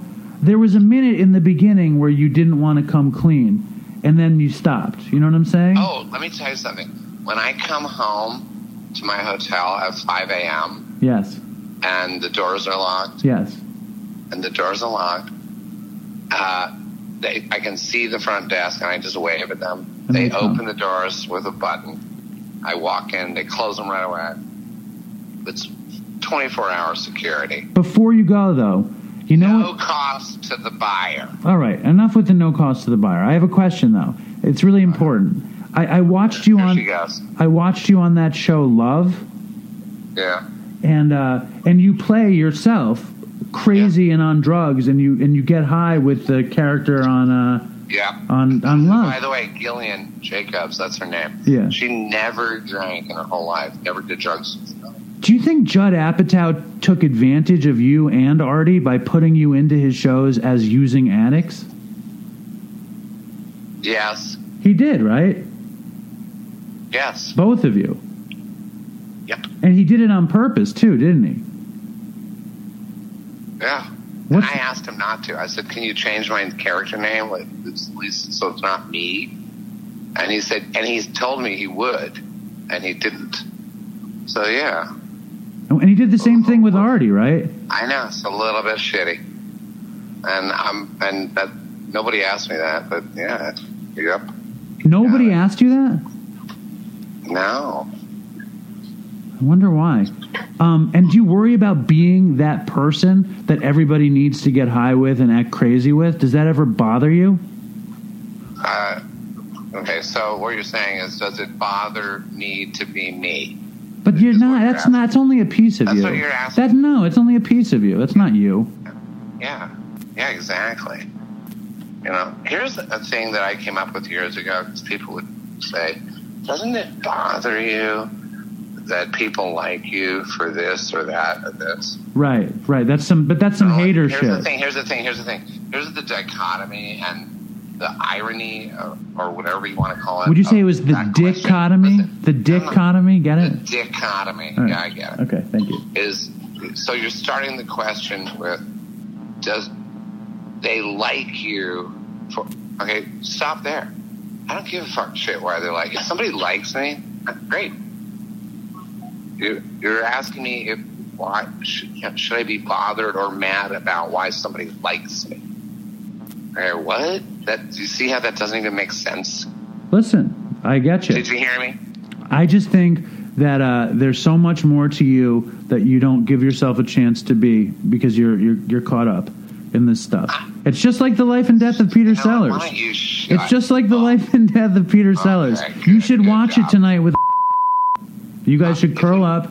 Oh, you know what? Yeah, we're gonna curl up in our blankets. I might, I might call down to the front desk and get another pillow, no cost to the bar. Turn on the TV, go to HBO or Netflix, no cost to the bar. Watch it. You know, put the AC on, dim the lights, no cost to the bar. That Right. was a fun interview. You're, you're fun. Thank you. Bye Bye bye. Bye. So there it is, Andy Dick. The dopey uh, Thanksgiving spectacular is uh, finally coming to a close. Uh, but before we do, in the great spirit of uh, Thanksgiving entertainment products, I just want to talk about a few things that I am thankful for. One, uh, my family. Two, my sobriety. Three, I guess my job, which I fucking hate. Four, uh, fucking dark chocolate. Five, Quaker Oat squares. Six, um, I said my family. I said my job. Um, I don't know. I'm, I'm grateful for a lot of stuff. The Dopey Nation. I'm grateful to make Dopey. I'm grateful. Um, I'm grateful to walk around Manhattan. I fucking live for that shit. I'm grateful to be alive, and um, I'm grateful for you guys. I'm grateful to Cormac for busting his ass and always getting the stupid show on Reddit. I'm grateful for the administration team in the Dopey Nation to be administrating so properly. I'm grateful to everybody who reaches out. I'm grateful to people who leave fire voicemails, and I'm grateful for the people who don't. Uh, I'm really grateful for the people who leave fire voicemails that are like seven minutes long and perfect and really funny. Um, but I'm grateful for all you guys. You guys are the best. I'm grateful to Greg uh, Trainer. Greg Trainer cut the Andy Dick episode down. There was a lot of bullshit that he took out, and he beeped. Uh, he beeped a bunch of stuff. He uh, is it bleep or beep? He beeped, I think, just some stuff Andy didn't want to get out there, how much he paid for the hotel. He didn't want people to find out and try to redo his deal. He wanted to beep his uh, his girlfriend's name. That's a whole other story uh, that he wants to come on and tell, and I think we should have him come on and tell it.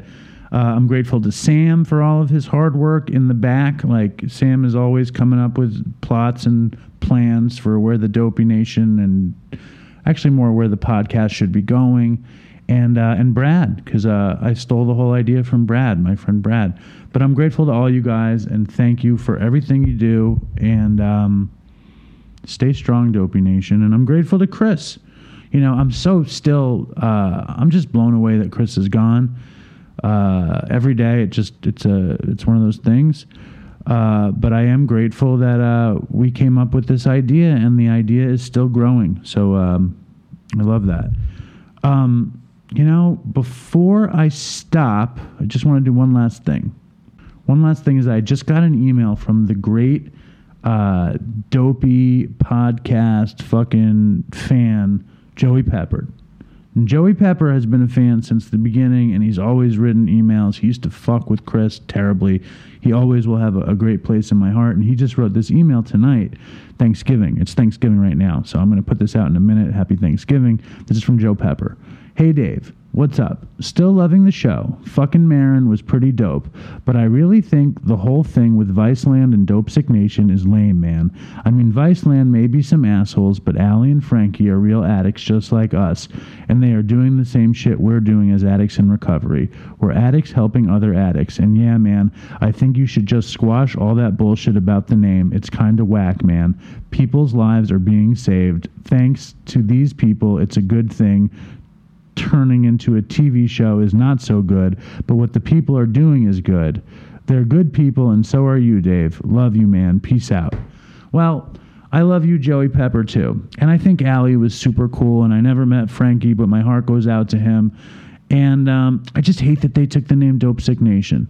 You know, I'll get over it. I just can't, it's hard to swallow. It's a it's a bitter pill to swallow, but you're right.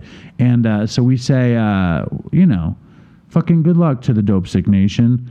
And uh, I love it if they help anybody. And it's just a hard pill to swallow. But I love that you're still listening and I love that you're still writing in. And a bunch of people in the Dopey Nation think that the feud is lame.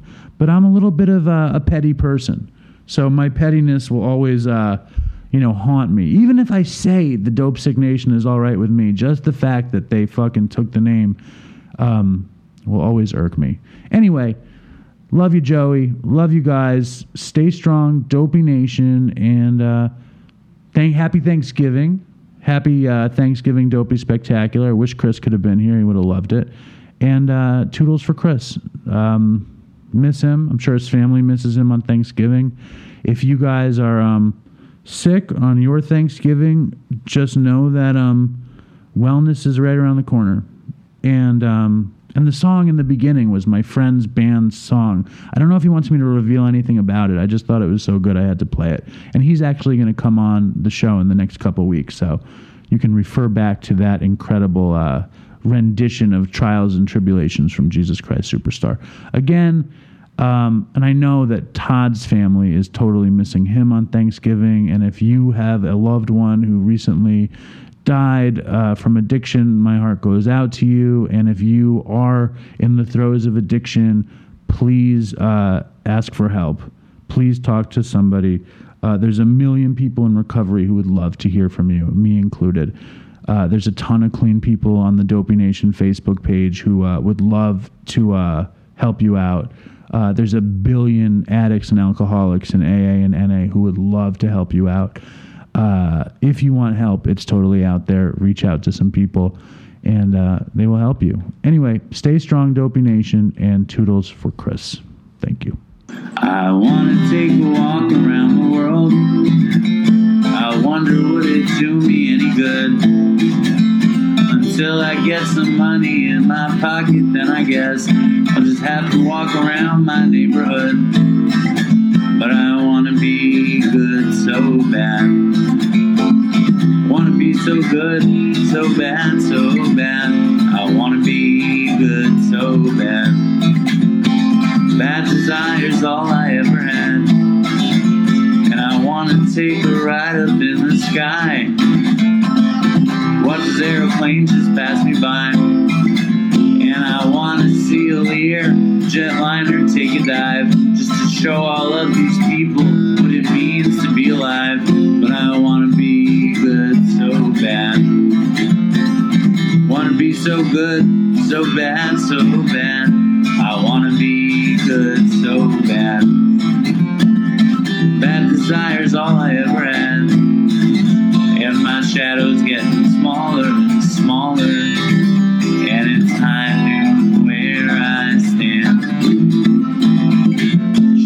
Getting smaller and smaller. And it's time to where I stand. And I wonder would they pay it any mind when I leave this busted city far behind. I'll take the high road, however far it winds, because peace and love are very, very, very hard to find. And I wanna be good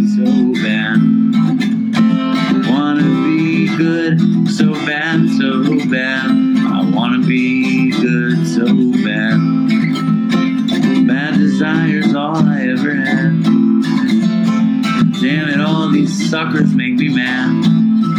And it's all I ever had. And it's all I ever had. And these suckers make me mad, and I wanna call my dad. And it's all I ever had. It's all I ever had. And it's all I ever had. And it's all I ever had.